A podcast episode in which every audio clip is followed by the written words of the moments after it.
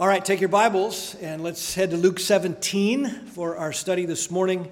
Luke 17. And as you know, this has been just an incredible study in God's Word with respect to um, the Lord as He heads to Jerusalem and He's challenging not only the crowds, but particularly the religious establishment over and over again. And I want to address this morning what what happens in this encounter Jesus has in Luke 17 11 to 19, because it, it really does raise the issue of entitlement and how a sense of entitlement becomes an obstacle to the gospel, particularly in Israel's life, and then how, how the implications of that are helpful to us as Christians to make sure we're never between the truth and someone else by having a sense of entitlement. You know, we, of course, live in a country that feels entitled. We are raising generation after generation of more and more uh, young people who have a sense of entitlement that somehow the world owes them something, people owe them something. And it even now extends into the arena of their religious life, their spiritual sentiment, that somehow God owes them something. And that if He doesn't deliver, if they can't have what they want, if people in our culture don't get what they want, they, they rise up not only against the people around them and the system in which they have to be oppressed, but also they rise up against any notion of a God. Because if, if we worship a God who doesn't take away all of your difficulties and your troubles and give you what you believe you deserve, then what kind of God is that anyway? Doesn't he owe us more than that in a troubled world? So Luke essentially has been on a quest to teach us not only the glorious riches available to the entire world of fallen human beings in the gospel, but he's also on a quest to hammer home this point that Jesus continues to make again and again to Israel. Look, God is a saving God. If you get to the place where you're so entitled and so proud and so blinded by such things that you think God owes you something because you're so good, you're going to not be a channel through which His blessing flows, but you're going to be an obstacle to that mercy that's to flow to others. Remember, God chose Israel not because they were a significant people, but because they were nothing. He chose them to make them a channel of, of Abrahamic blessing through the new covenant to the nations of the world. And they were not that by the time Jesus arrives. They weren't that for a lot of seasons of their history, but this particular season with Messiah on the ground, in their face, the kingdom at hand, they were at their worst. They had become an obstacle to the truth not only by exalting themselves above the nations around them, but primarily by denying their own need for forgiveness. They felt entitled to God by their own intrinsic worth. The Messiah they were waiting for, as we've often noted, was a military leader who would crush Rome and bring back the glory of Israel over other human beings.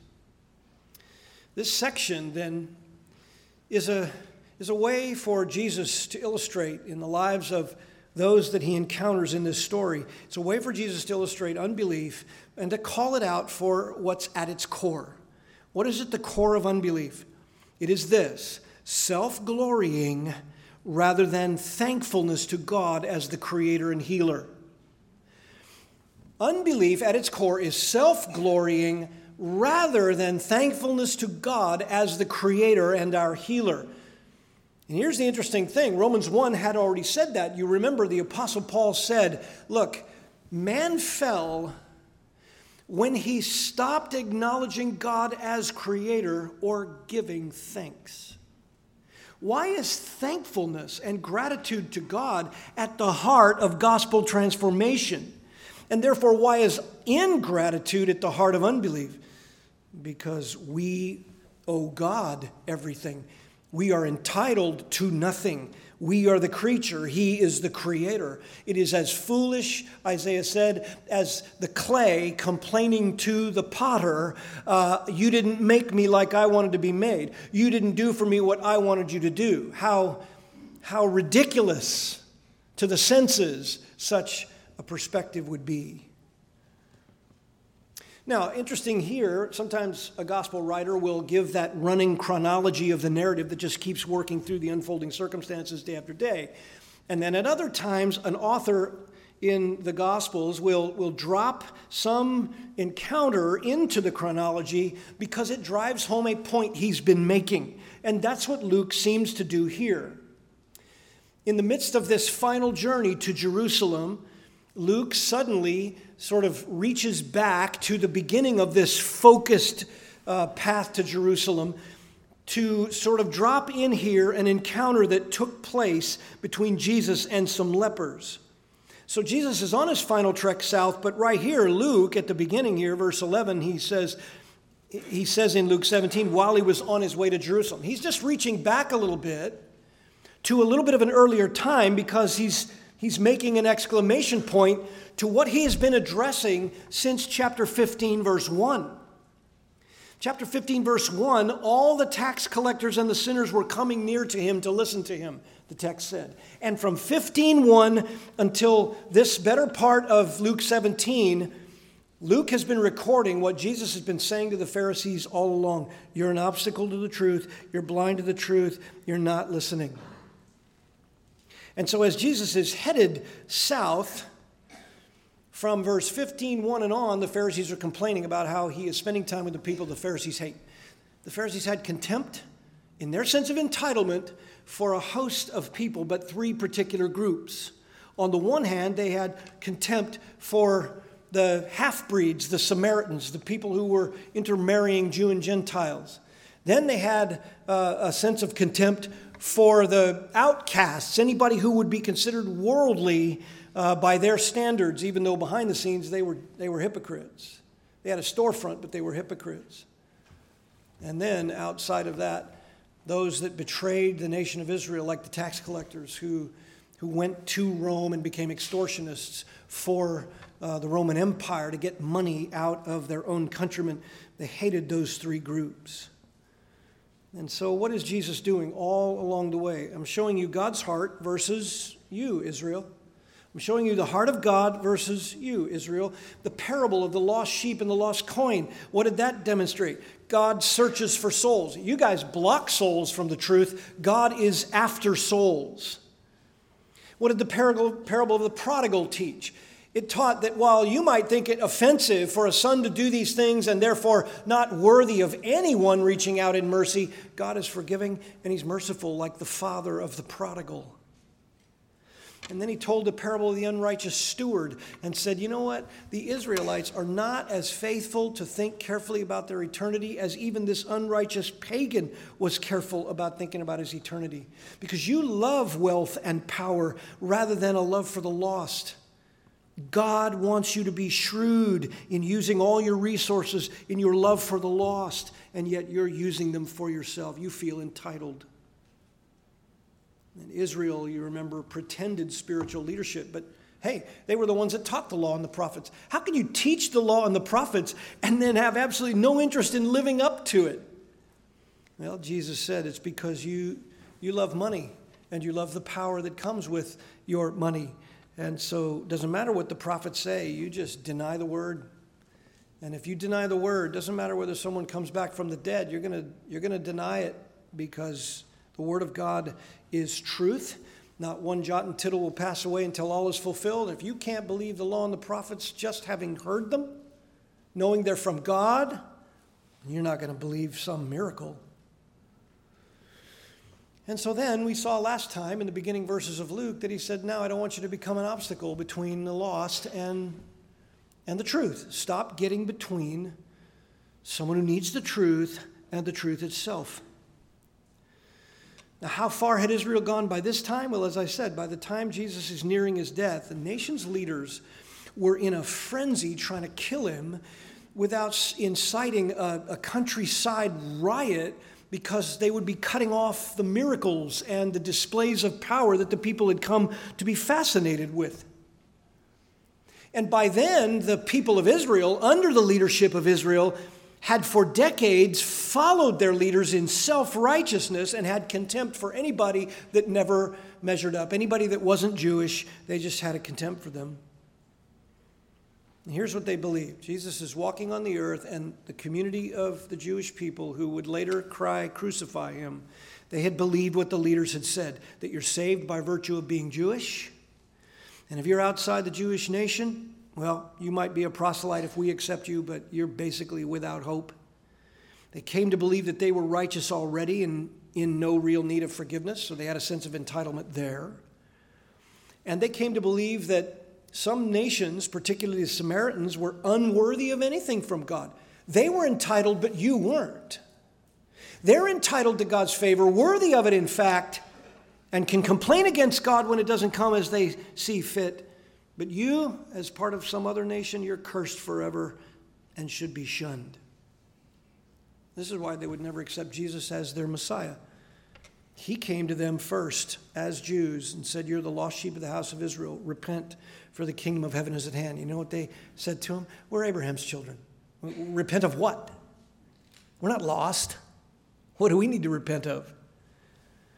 And then Jesus wouldn't, exalt, wouldn't acknowledge their self exalted status, and he, he exposed their hypocrisy because he would soundly teach what the Old Testament was about, and it would show how they'd twisted it to their own advantage. And then he called out their greed and their love of power and their pride. That wasn't the worst. The worst of all was that he was willing to go to people that they held in contempt and considered unworthy. Jesus was willing to go to them and give them the truth. Like the woman in John 8 who was an immoral woman and he said, Go and sin no more. And like in Luke 5 when he sat down with Matthew, this newly converted tax collector and outcast, and he sat with all the criminal element that Matthew used to hang out with, and he gave him the truth at a dinner hour. And the Pharisees were entitled and proud and, and felt that that was completely proof that Jesus isn't the Messiah because he would never associate with people in order to give them the truth. Israel would never do that. They wouldn't reach out to anyone. In fact, they work very hard to be an obstacle to it. So that's what Luke is doing here. He is giving an account of a healing primarily as a rebuke to Israel. Notice verse 1, or verse 11 rather.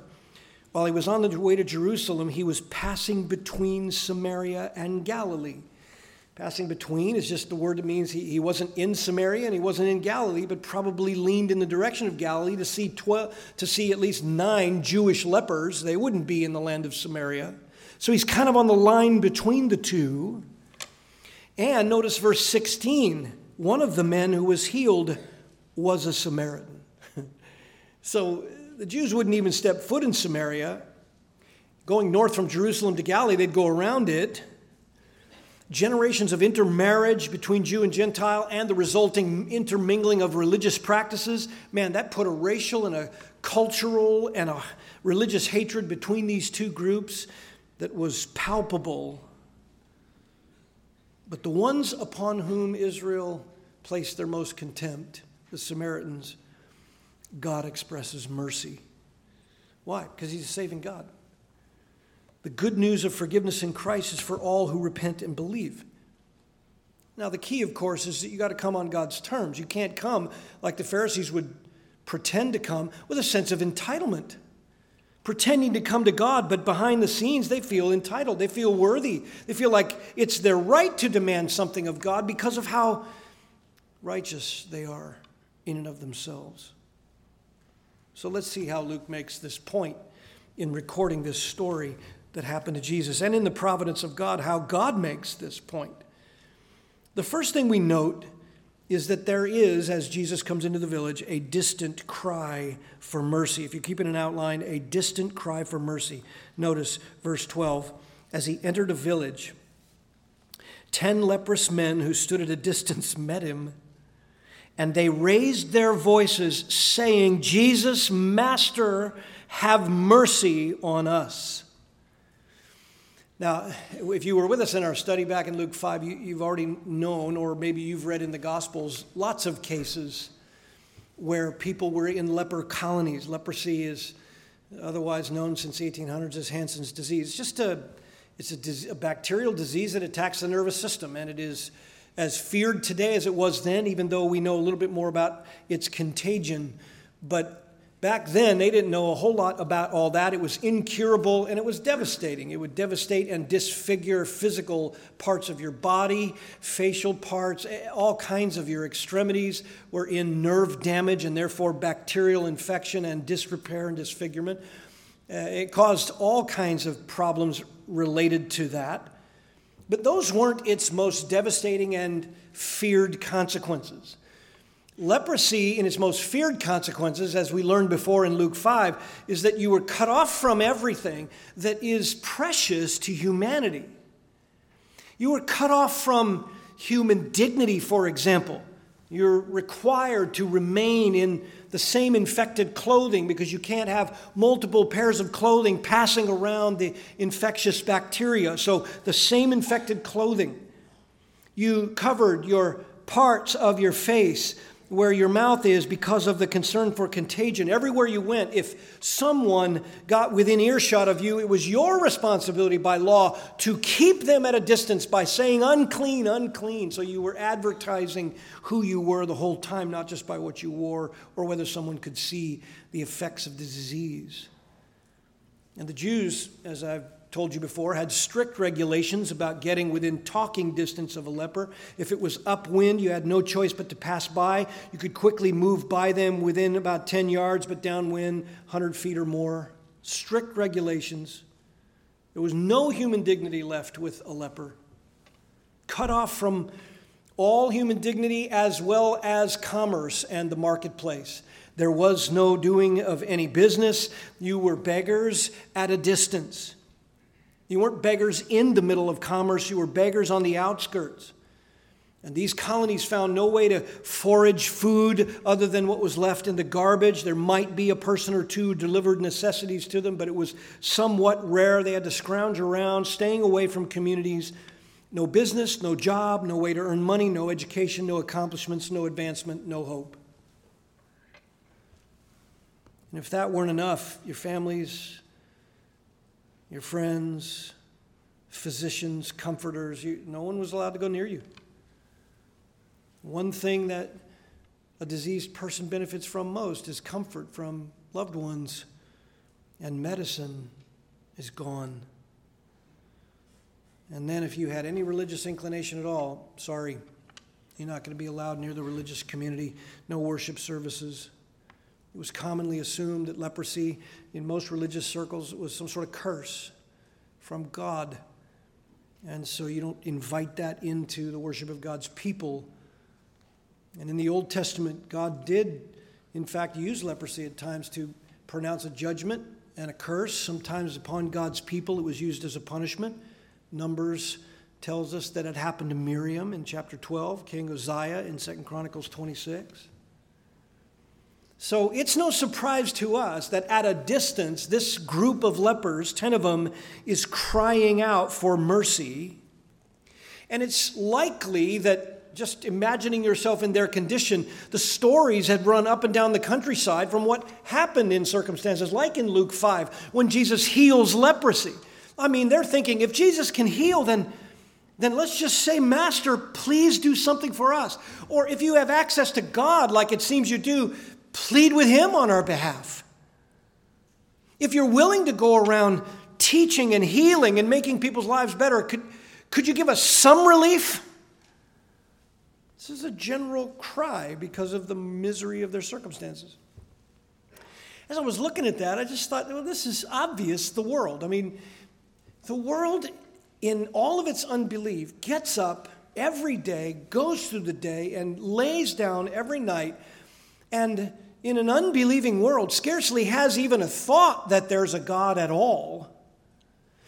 And if they have a thought that there's a God, clearly evidences that they repudiate such thoughts because they don't believe them. They go along in their life complaining about this and no job here and struggles here and diseases here and trouble here and deaths here. Every day getting up, going to sleep, not acknowledging their creator at all, and largely complaining about their misery. And if they think there's a God, they might get miserable enough to say, Could you do something? Could you just do something to relieve our misery? I mean, if, you, if you're there and you're as good as my Christian friends say you are, could you just do something? At least for some of these lepers, it might have been no more than, hey, life is misery and I'm cut off and I'm isolated. I get it. I understand it. It doesn't surprise me when, when the world cries out in some religious sentiment through, through human suffering. We just see that recently again as, as murderers go around perpetuating evil on innocent groups of people. The fact is, it, it produces such terrible misery, and people cry out to God. Why do you think churches open right after some national tragedy? Because people suddenly want to say something to a God in their mind, some notion of God. If He's there, could He not relieve some of this? I get it. People are isolated by their guilt, by the consequences of their sin, by broken relationships and devastated physical lives and habits of life that reap all kinds of destruction. Yeah. This is just like the general cry of all miserable sinners without hope.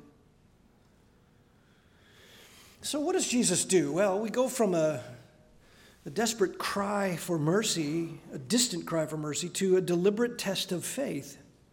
A deliberate test of faith. Verse 14 so, at a distance, get the picture 10 lepers in one voice screaming out, Jesus, Master, have mercy on us. And when he saw them, he said to them, Go and show yourselves to the priests. Go and show yourselves to the priest. And, uh, you know, if you know anything about Luke 5, this, this is just strange. This is just odd.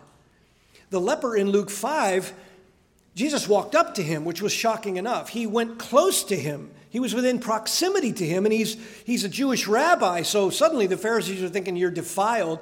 He goes right up to him. He's not even afraid, and he touches that leper. First, he says, What would you like me to do for you? And that leper says, If you're willing, I, I can be made clean. You can make me clean. And he says, I'm willing. And he touched him and he healed him. No doubt that story is in their minds. So they'd heard that he was willing, they'd heard that he'd touch, they'd heard that he would heal. I kept thinking they must have imagined this moment a thousand times over in their mind. And they even remained at a distance because I'm sure they were thinking, I can't ruin the possibility. If I get closer, the whole crowd's going to shove us out and I'll never get my chance. Or maybe Jesus will be offended that we took the initiative to come near him. So at a distance, they're crying out. I'm sure they've heard of his compassion and maybe they're thinking, well, maybe he'll come over, maybe he'll ask us some questions about our situation.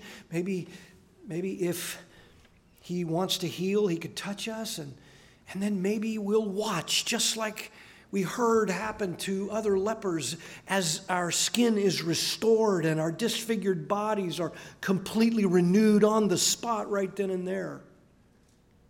And with all that in their minds, crying out for mercy, Jesus who must have gestured to some degree to the crowd so that they could hear him. You know, quiet down for a second, go and show yourselves to the priests. He leaves them isolated over there, doesn't go near them like he always had. It almost looks to some degree like he lacks compassion. And he doesn't say anything to them about their leprosy or about being healed. I'm going to heal you. No promise here. He just says, Go show yourselves to the priest. And then he heads off into the village. And interestingly, Luke then says they actually went in the direction of the priest as they were going, it says. Now, maybe they whispered to themselves a couple times in the, in the moment or even to each other, Hey, I'm not healed. The priest is going to take one look at me and and I'm going to be further outcast. Maybe one or two of them asked the question Is Jesus trying to make a fool of us? Did, did we do something to so offend God beyond this cursed condition that he wants to humiliate us in front of the priests and the whole community? And maybe, maybe just maybe in a split second after that, they thought, no, I've never heard of him doing anything like that. And he's always ever been told to be uh, described as compassionate, never deceiving anyone, telling people to do things that are pointless. That, that can't be this one. All I've ever heard that is if somebody does something he tells them to do, they get blessed. Perhaps God will heal us through the priest. And so they started on their way. And the nine, the nine Jewish lepers, no doubt, headed toward Jerusalem. The Samaritans were not allowed in the Temple Mount where the priests would do their examining, so he was probably heading off toward Gerizim, uh, where the Samaritans worship. The only way back into the community, as we've looked at in the past, is, a, is an eight day, very formal ceremonial process whereby a priest verifies, diagnoses, and verifies an actual cleansing. It's outlined in Leviticus 13 and 14 and tells you that they have to go through this whole diagnosis of the skin, the hair, the scalp. There were regulations about ostracizing them, keeping them quarantined until this diagnosis of their, their condition. All their garments had to be um, verified as having the bacteria and then completely burned and thrown away. There was a ritual for the rehabilitation of a healed leper to make sure that he was he there was not some way in which he would enter back into the community and his lifestyle would bring these things again. The diagnosis of the leprosy of houses probably caused some of uh, the, the destruction of those colonies in that area as the bacteria spread, so they had to be completely rid of all of that. All this was part of the ritual outlined in Leviticus. And after you were declared clean and completely free of the signs of the disease, you were then formally and ceremonially introduced back into humanity and society and your family and into the spiritual community. And so you say, what is Jesus doing here? Well, it doesn't say how long on their little journey that the next thing happened, but it is true that Jesus would often test somebody's faith. He would, at times, before he actually displayed power, uh, would draw them out sometimes in a conversion experience, you can, you can look back as someone came to Christ and you can see what God is doing. At times, he, He's doing what He tells us He's doing in a test or a trial, James chapter 1, so that the testing of your faith produces endurance. And sometimes at conversion, he, he's doing that. He's exposing the work of genuine faith in a humbled and miserable heart, as opposed to entitlement and pride that might look like it's initially obeying, but is really dead faith. There's no real worship, there's no real humility. And Jesus is exposing these things sometimes, and to do so, he wants to draw out genuine faith if there is any there, and he's going to strengthen it by calling that person to respond to God in a way that submits the heart, and it's going to expose someone who may say all the right things but there is no real, genuine faith. He knew what people wanted, but he sometimes asked them what they wanted, like the leper in Luke 5. What do you want me to do for you? I mean, he could have said, Don't you know? I'm a leper. Could you heal me? No, but the leper was drawn out.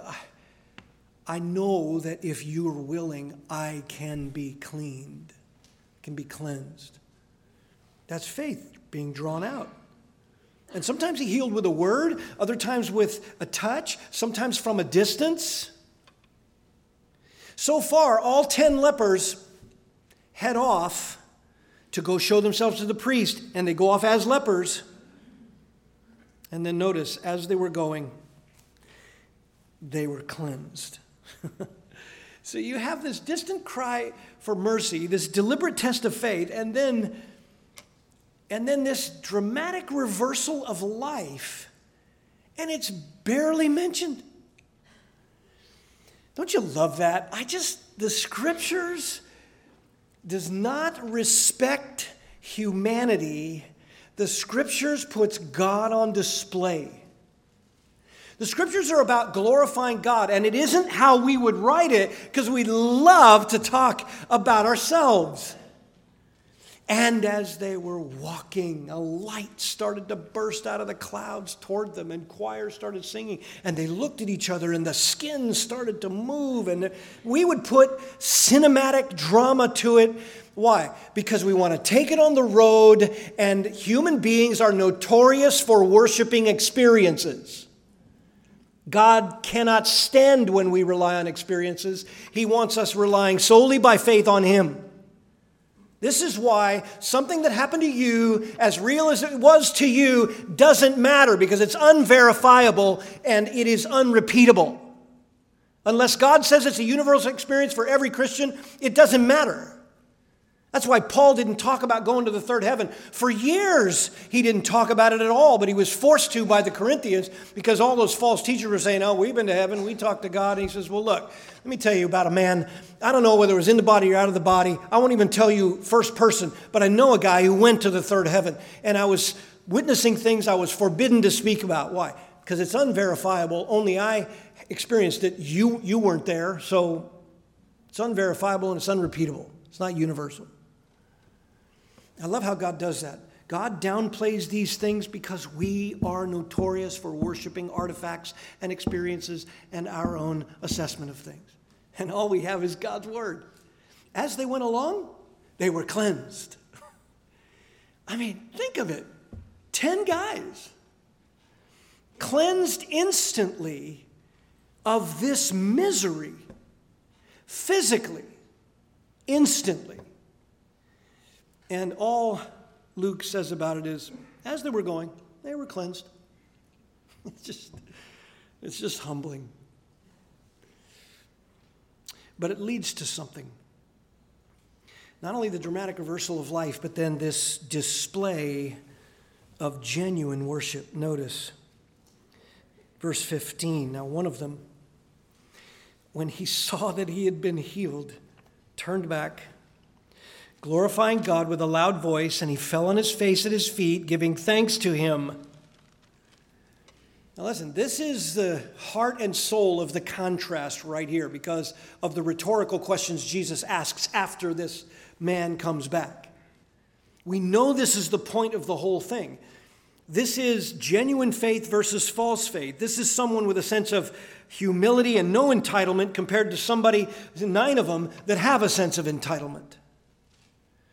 Beloved, this is what keeps people from the gospel is going up uh, every day throughout their business thinking nothing of the creator and then when something akin to living in a fallen world happens to them, they rail at God.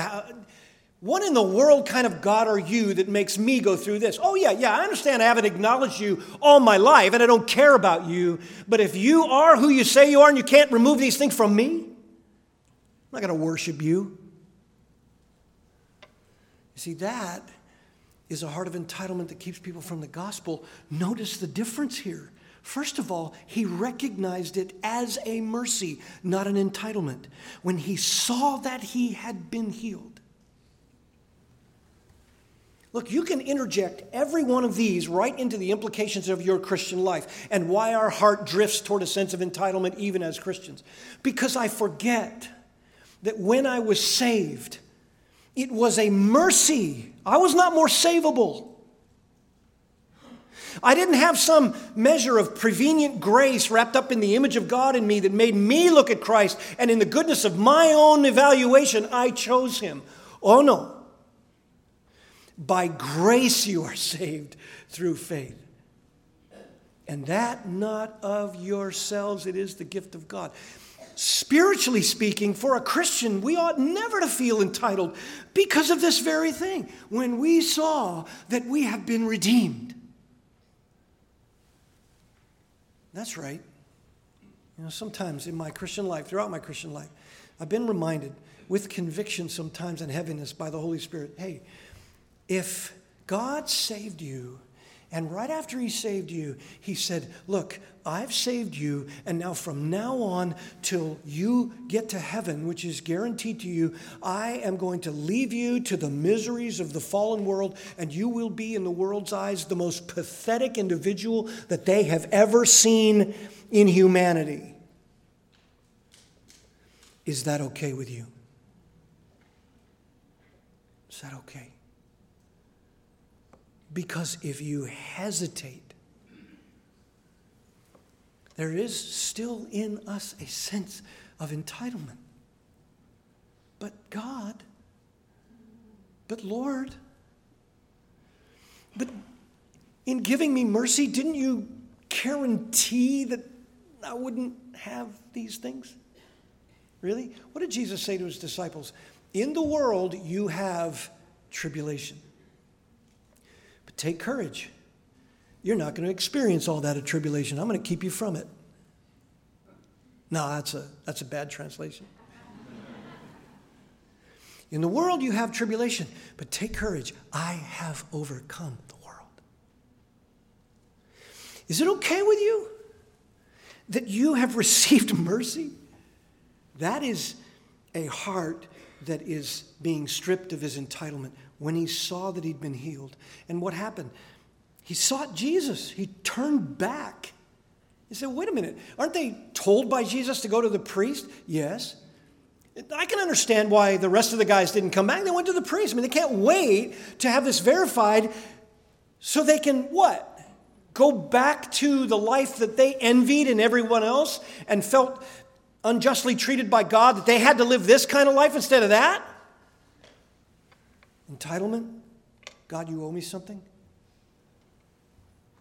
The world and its fallenness is not due to man's sin, it's due to you allowing these things to go on and come into our life. No, he knew, I have got to go see the one through whom this came because I know now that everything I heard about him is true. He turned back. And notice he openly testified. I love this phrase glorifying God with a loud voice. He is openly testifying. It's no longer unclean, unclean, unclean. In, in, a sense, he's just clean, I'm clean, I'm clean. Not just physically, but you want to know what else is going on in my life? God has shown me mercy. I don't deserve mercy. I've got to find Jesus. He turned back you say, how do we know this was genuine humility? He fell on his face at his feet, giving thanks to him. It's interesting. Glorifying God, giving thanks to Jesus. There's your connection right there. You are who you say you are. He should be thanking God. He was. He was thanking God in Christ. He went to the source. You are who you say you are. You're my master. I, I, said generally, Lord, have mercy on me. You're my master. Now I know you're my master because you did have mercy on an unworthy recipient. There is no sense of entitlement in him, no sense that God owes him a disease free life on earth, no sense that he deserves the comforts of life that all the non leprous persons around him were experiencing and enjoying. And yet, even after we come to Christ, how often do we slip right back into this? Complaining against God, acting as though He owes us something. He's not fair, He's not good. Really? When you saw that you had been given mercy in the gospel? Is it enough for you to openly testify of this master through whom the power of God came to you? And do you not fall at his on your face and at his feet? This is, this is an ancient gesture of complete and absolute homage. And he gave thanks to him. And then Luke adds the, the gut level heart and issue right here. This is the smart bomb of the passage. And he was a Samaritan. Yikes. Ten lepers. Did you find it ironic that the Jews, when diseased, loved the misery even of the company of a Samaritan? Isn't that interesting? And they wouldn't dare hobnob with the Samaritans. But having felt like they could complain against God, they joined in it through the years with, with even their enemies. You owe me something.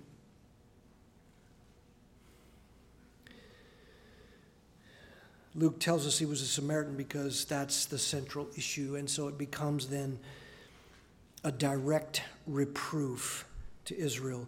There's a distant cry for mercy, a deliberate test of faith, a dramatic reversal of life, a display of genuine worship on the part of one, the outcast, and a direct reproof to Israel. Notice Jesus answered and said, Were there not ten cleansed? But the nine, where are they? And he is saying two things here. Don't miss it. One is, Where is the genuine gratitude of my people? The ones who are supposed to lead people to the mercy of God. Where is their genuine gratitude? Isn't that proof enough of what he's been saying? You don't love God. You don't love sinners. You don't love the truth or the Old Testament or the prophets or the law. You love yourselves.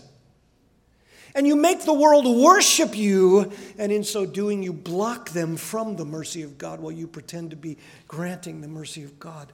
Where is the genuine gratitude of my people? And then He's saying a second thing here. You don't have this happen to you and not come back to Jesus unless you just don't believe him, unless you believe you're entitled. He is saying you ought to come back to him. And in a, in a, very, a very extended sense, the implication is true for us. If you are in Christ, you ought to devote your life to Christ. You know, people say we ought to obey the Lord out of love. Yes, you ought to obey him out of love. But if you think for one minute that obeying Christ out of genuine love precludes obeying him out of your sense of duty to him as your master, as a slave of the most worthy leader and ruler of all, the most worthy Savior, then you are sadly mistaken. We have been redeemed. We ought to come back to Christ and our entire life be offered to Him as a living sacrifice of gratitude right? That's what the writer of Hebrews in chapter 13 says. Let us continually offer up our praise as gratitude. They should have come back, Jesus says. Where are they? And then he asks, Is it only foreigners giving glory to God? Wow. My people aren't giving glory to God, but the foreigner is. What does that say? That says, look, God is extending his mercy past Israel. You guys have missed it. You think there's a people anywhere worthy of the gospel. And yet God says you're to be a channel through which it flows to foreigners, outcasts, people who you'd never thought would come to Christ. Give them the truth.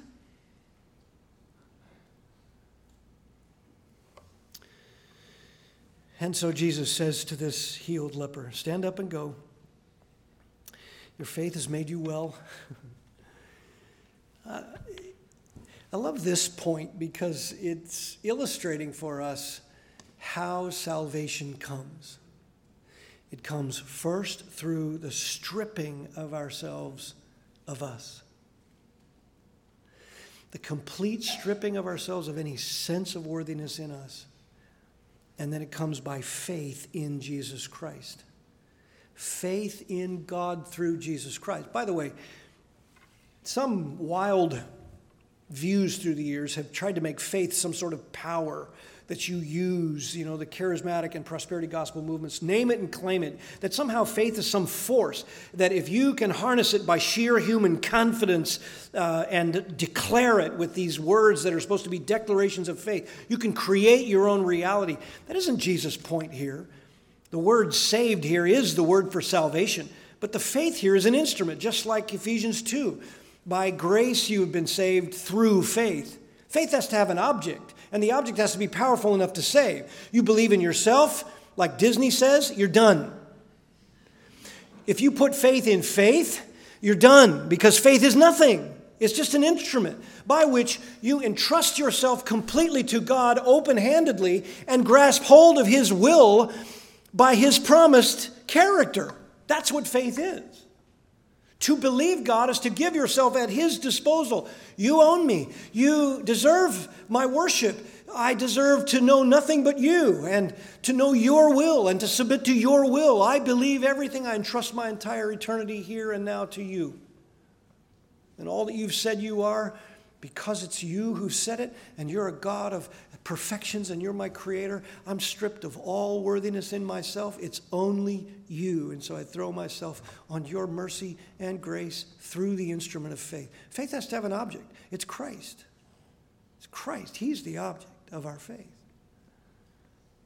And so Jesus says here to this, to this leper, Your faith has redeemed you. Stand up and go. Your faith has redeemed you. Not your faith has made you physically well. Jesus made him physically well. There's no indication that he came back and worshiped before this at all. But he was moving in that direction as a sense of entitlement was leaving him.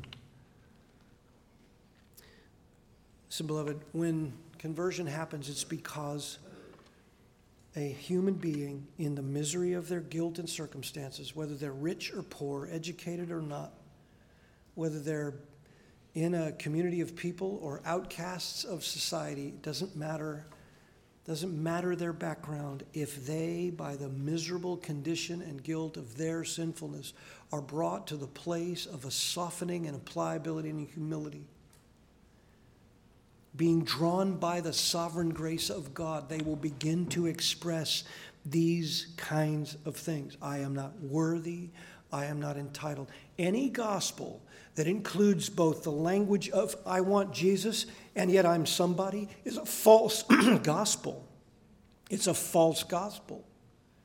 Any gospel that says that God is the one who saves, but you have enough prevenient grace in yourself to actually get yourself there in your own power, that you're utterly free and in no need of God's sovereign mercy, it's a false gospel. It's not true. Any sense of human worthiness, human works, law keeping, any sense that you are in and of yourself good enough or worthy of God's attraction or not worthy of condemnation and judgment, any of those things will keep you from Christ. But when God is saving, it may be expressed in a thousand different ways by a thousand different believers, but it has to have this at its core Lord, I give you thanks. You're my creator. I've offended you, and I'm unworthy of this mercy. And yet you've shown me mercy. And you've offered me the cross. And who am I? I'm nothing and yet you have given me this grace. And it results in a bowing down before the Lord. Look, I don't owe my life to Christ because I can somehow pay him back. That's absurd. But I owe him my life as an act of worship because he's a saving God who fixed his heart on an unworthy, condemned sinner. And as you live as a Christian, you, you have to be careful not to drift into a sense of entitlement. Well, I've been a part of the church and I'm more, I'm more worthy than the next person, or I have this, or I have that. We're not entitled people. You say, well, haven't we been given everything in Christ? Yes, He's entitled. Everything He's purchased from His Father, we get freely by grace. Isn't that amazing? We're not entitled to it in and of ourselves. It's been given to us and guaranteed by Christ. He's entitled. So we owe him our allegiance and our heart and our humility and our. You can't look across the aisle and say, well, Lord, they, they get better things in this life than I do. Yeah, and, and, and if that's going to bring glory to God for his purposes, is that not okay? You've been shown mercy. Is that not okay with you? This is what Jesus says to Israel, you missed it because of your sense of yourselves. And this slipper didn't miss it. He's the only one. What a rebuke to religious pride that says, God owes me something. Beloved, God owes us nothing. We owe him everything, naturally and then supernaturally. What a privilege it is to serve God. I mean, we learn this. Amen? Let's bow together. Lord, this man, when he saw he was healed, he, he recognized it as a mercy, even though he'd lived so long in the misery of it. When we suffer, our hearts gravitate immediately for relief, and like caged animals, we seek relief by blaming you. But we've been granted mercy in the gospel. We have nothing to say. We're saved by grace, and, and you've freely given us all things in the gospel because you freely gave us yourself. If you laid your life down, which is the greater work, why would we imagine that there's some lesser work going on that would not give us freely all things? And Lord, he turned back to see you. Are we seeking you as the source and always acknowledging you as the source and always trusting you as the source and crushed in our pride because we don't trust you? And are we openly testifying with a loud voice that the glory goes to you, or do we like to see it reflected on us? How tragic to be in a state of spiritual leprosy because we, we want to go back to self glory and to fall on our faces at your feet in submissiveness and humility before your word and to give thanks to you all our days, every day, all day, in everything. No sense of entitlement. God owes us nothing. Lord, may we live that way, not in self loathing, but in joy, and gripped always by the salvation granted to us in Christ that, that we now have as an eternal inheritance. What could we ever want here? that would somehow cause us, in the lack of it, to complain against you. We have everything in Christ. So help us to learn from even this rebuke to Israel. You're such a saving God, a merciful God. Thank you for your patience with us. Help us grow by your Spirit in Christ's name. Amen.